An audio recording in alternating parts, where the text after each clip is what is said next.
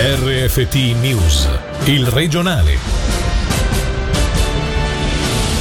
Non siamo contrari al vaccino, ma il Covid passa sì. Tra gli esercenti c'è preoccupazione per il futuro, così ai nostri microfoni Massimo Suter a margine dell'assemblea di Gastro Ticino. Chiariti i contorni dello spettacolare arresto sul lungolago di Lugano a finire in manette due cittadini italiani sospettati di una truffa RIP deal. Mendrisio, annullata per il secondo anno di fila la fiera di San Martino, le disposizioni contro la pandemia hanno costretto il municipio ad alzare bandiera bianca. Buonasera dalla redazione, il futuro non è roseo come si sperava. Seppur in un clima rilassato, gli esercenti ticinesi hanno espresso preoccupazione nel corso dell'assemblea di Gastro Ticino da poco terminata alla Villa Principe Leopoldo di Lugano. I professionisti del settore della ristorazione hanno anche sottolineato di preferire la scelta sull'introduzione obbligatoria o meno del certificato Covid nei confronti dei clienti, per esempio tenendo le misure di prevenzione come è successo negli scorsi mesi, come ha spiegato il presidente di Gastro Ticino Massimo Suter, intervistato poco fa da Angelo Chiello. L'obiettivo primo dell'incontro è stato quello, come dice la parola stessa, di incontrarci nuovamente dopo 18 mesi di restrizioni, quindi il poter finalmente salutare dal vivo i nostri associati e eh, poter avere uno scambio di opinioni non dietro uno schermo. Lo scopo ultimo era anche quello di discutere le nuove misure, si parla nello specifico del pass, dove la gastro è fermamente contraria all'introduzione del pass, ma attenzione non è assolutamente contraria al vaccino, quindi noi siamo convinti che vi possano essere, vi siano delle delle vie percorribili più pragmatiche, meno invasive, quindi che non vanno a ledere quella libertà imprenditoriale che tanto duramente è stata toccata dal, dal Covid, quindi negli ultimi due anni. Quali altre soluzioni? Ma la soluzione percorribile è sicuramente quella che avevamo in atto fino al 13 settembre, quindi quella con i piani di protezione dove la, il ristoratore ha dimostrato di essere in grado di controllare i propri clienti, quindi con la tracciabilità, le distanze e via discorrendo e ad oggi non vi è una sicurezza scientifica che indichi la ristorazione come un luogo di contagio pericoloso. Quindi si crede, eh, siamo convinti che si poteva continuare tranquillamente in quella direzione e quindi dare la possibilità al ristoratore di scegliere se voleva delle restrizioni all'interno del proprio locale, quindi eh, non richiedere l'obbligatorietà del pass, oppure se voleva scegliere e eh, richiedere l'obbligatorietà del pass, quindi in un pieno spirito liberale dove ogni imprenditore poteva essere un po' diciamo responsabile del proprio destino. Qual era l'umore degli esercenti dato che vi siete rincontrati? Ma l'umore era abbastanza rilassato passato, sicuramente contenti e felici di rincontrarci, ma con una certa preoccupazione nel retrobottega perché comunque il futuro non risulta essere così roseo come ci si aspettava e come si sperava. Due fermi per un tentativo di truffa RIP deal. Si tratta di un sessantenne e un 66enne residenti in Italia, protagonisti dello spettacolare arresto avvenuto giovedì pomeriggio sul lungo lago di Lugano. Sentiamo i dettagli da Michele Sedili. Il fermo è avvenuto giovedì scorso sul lungolago di Lugano ed era stato filmato dalla gente che si trovava sul posto. Le immagini in pochi minuti erano state condivise sui gruppi WhatsApp e sui principali portali di informazione. Nei filmati si vedevano dei poliziotti in borghese che avevano bloccato un'auto con targhe francesi per poi intimare, armi alla mano, agli occupanti di scendere dal veicolo. Oggi la polizia cantonale ha chiarito i dettagli della vicenda. Ad essere arrestati sono stati un sessantenne e un 66enne cittadini cittadini italiani residenti in Italia. I due sono sospettati di un tentativo di truffa del tipo RIP Deal, ovvero un'operazione fondata sulla consegna di denaro falso in cambio di altra valuta autentica. In questo caso la vittima aveva pubblicato su alcuni siti internet degli annunci per la vendita di orologi di alta gamma ed era stata contattata da sconosciuti interessati al loro acquisto. Lo scambio del denaro avrebbe dovuto tenersi a Lugano. Grazie a una segnalazione alla polizia cantonale di un privato e ai successivi successivi accertamenti, è stato allestito un dispositivo che ha portato all'individuazione al fermo dei due uomini. Le ipotesi di reato nei loro confronti sono di tentata truffa, tentato furto e falsità in certificati. L'inchiesta ora prosegue al fine di verificare un eventuale loro coinvolgimento in altri raggiri. La misura restrittiva della loro libertà nel frattempo è stata già confermata dal giudice dei provvedimenti coercitivi. Tre anni e dieci mesi di carcere più l'espulsione dalla Svizzera per sette anni. Questa è la condanna per l'autore di tre colpi ai distributori di benzina di Brusino Arsizio fra il 2017 e il 2018, comparso di fronte alla Corte delle Assise Criminali di Mendrisio. Ci dice di più. Fabrizio Coli. Sono qui per pagare il mio debito con la giustizia. Mi spiace per le vittime che hanno dovuto subire questo trauma. E spero di uscire presto dal carcere per realizzare i miei progetti di vita con la mia famiglia e tornare a lavorare. Come riporta la Regione Online, sono parole del 37enne del Varesotto, comparso davanti alla Corte delle Assise Criminali di Mendrisio. L'uomo, estradato dall'Italia, ha ammesso il contenuto dell'atto d'accusa stilato dalla procuratrice pubblica Margherita Lanzillo. Insieme a un complice tuttora latitante, fra il 2017 e il 2018 si è reso responsabile di tre rapine a distributori di benzina di Brusino Arsizio. Tra denaro e stecche di sigarette il bottino ammonta a oltre 90.000 franchi. Fra i due rapinatori ad agire nel modo più pericoloso e violento sarebbe stato il complice, mentre il 37enne avrebbe soprattutto ordinato ai clienti presenti di allontanarsi.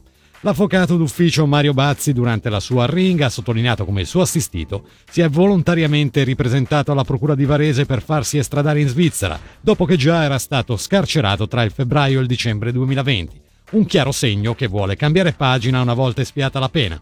Rapina aggravante non solo per aver compiuto i colpi in banda, ma pure per aver agito in modo pericoloso, ha stabilito la Corte, presieduta dalla giudice Francesca Verda Chiocchietti, per la quale da ritenersi grave anche il breve periodo entro cui l'imputato ha commesso i reati, circa un anno. La condanna è a tre anni e dieci mesi di carcere più l'espulsione dalla Svizzera per sette anni.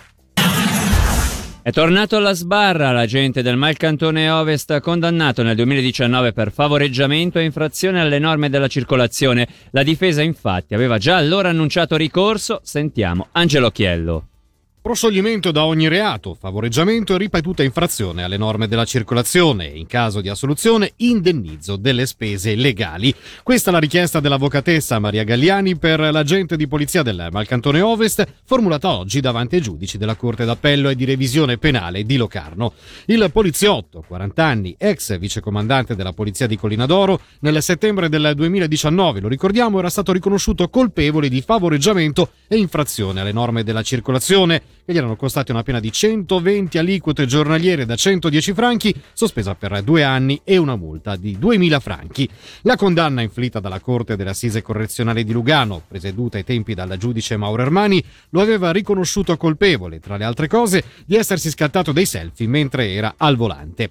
Il condannato è l'ex vicecomandante della Polizia Collina d'Oro, ma quando avvennero i fatti, nel 2017 lavorava per la Comunale di Lugano. Oltre a questo la vicenda vide una sedicenne con la quale, come riportato dalla regione, l'imputato aveva instaurato una relazione alla guida di una vettura della polizia.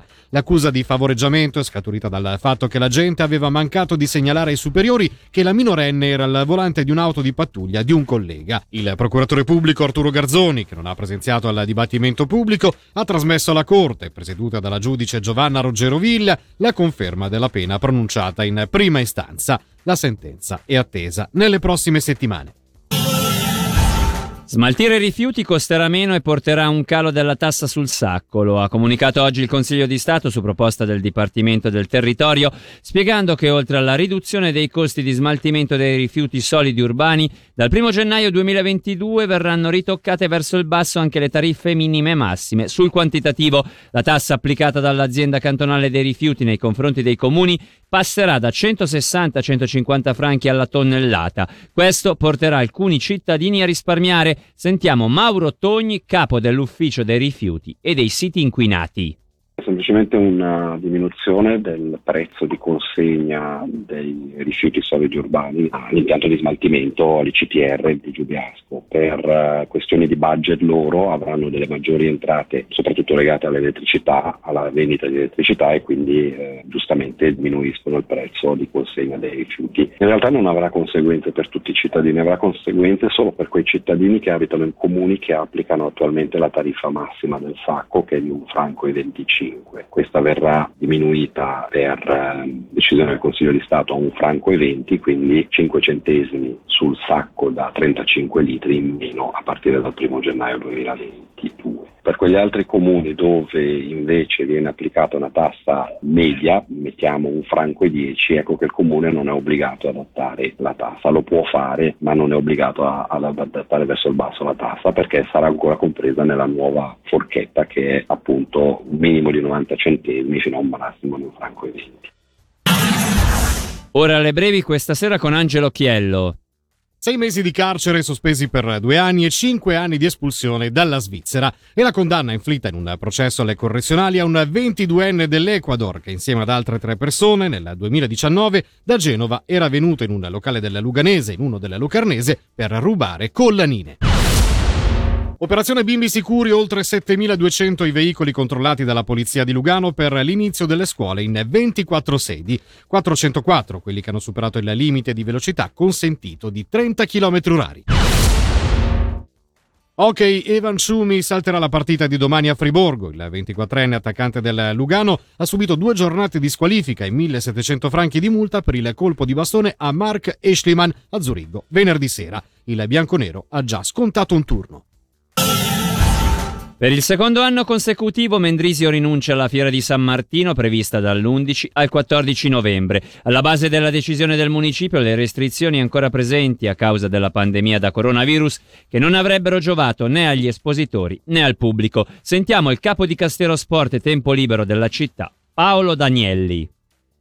Anche quest'anno dobbiamo rinunciare alla fiera forse più antica e famosa del cantone. E questo è dettato dalla difficoltà di implementare un dispositivo di sicurezza enorme e anche dalla brevità del tempo rimanente, un mese e mezzo all'inizio della fiera, che ci ha fatto appunto desistere. Avremmo pensato a una fiera con obbligo di certificato Covid, da qui appunto la difficoltà di un dispositivo per delimitare tutto il comparto, ma soprattutto creare quegli accessi in sicurezza senza creare quegli assembramenti esterni e delle lunghe file per accedere alla fiera. Inizialmente abbiamo chiesto al cantone la possibilità di fare solo il mercato, ma dalle risposte ottenute sarebbe stato molto limitato, senza possibilità di mescita, senza la possibilità di consumare se non in aree apposite, avrebbe davvero snaturato quella che era la fiera di San Martino. Perdiamo una fiera che dà linfa e grande vitalità a numerose associazioni del territorio, non solo di Mendrisio ma di tutta la regione, che attendono annualmente questo appuntamento con grande fervore perché ci sono capannoni, bancarelle, punti di ristoro, punti di vendita e molti di questi ristori e punti di vendita sono appunto gestiti dalle nostre associazioni. Per oggi l'informazione termina qui, dalla redazione da Davide Maggiori, l'augurio di una buona serata. Il regionale di RFT, il podcast su www.radioticino.com.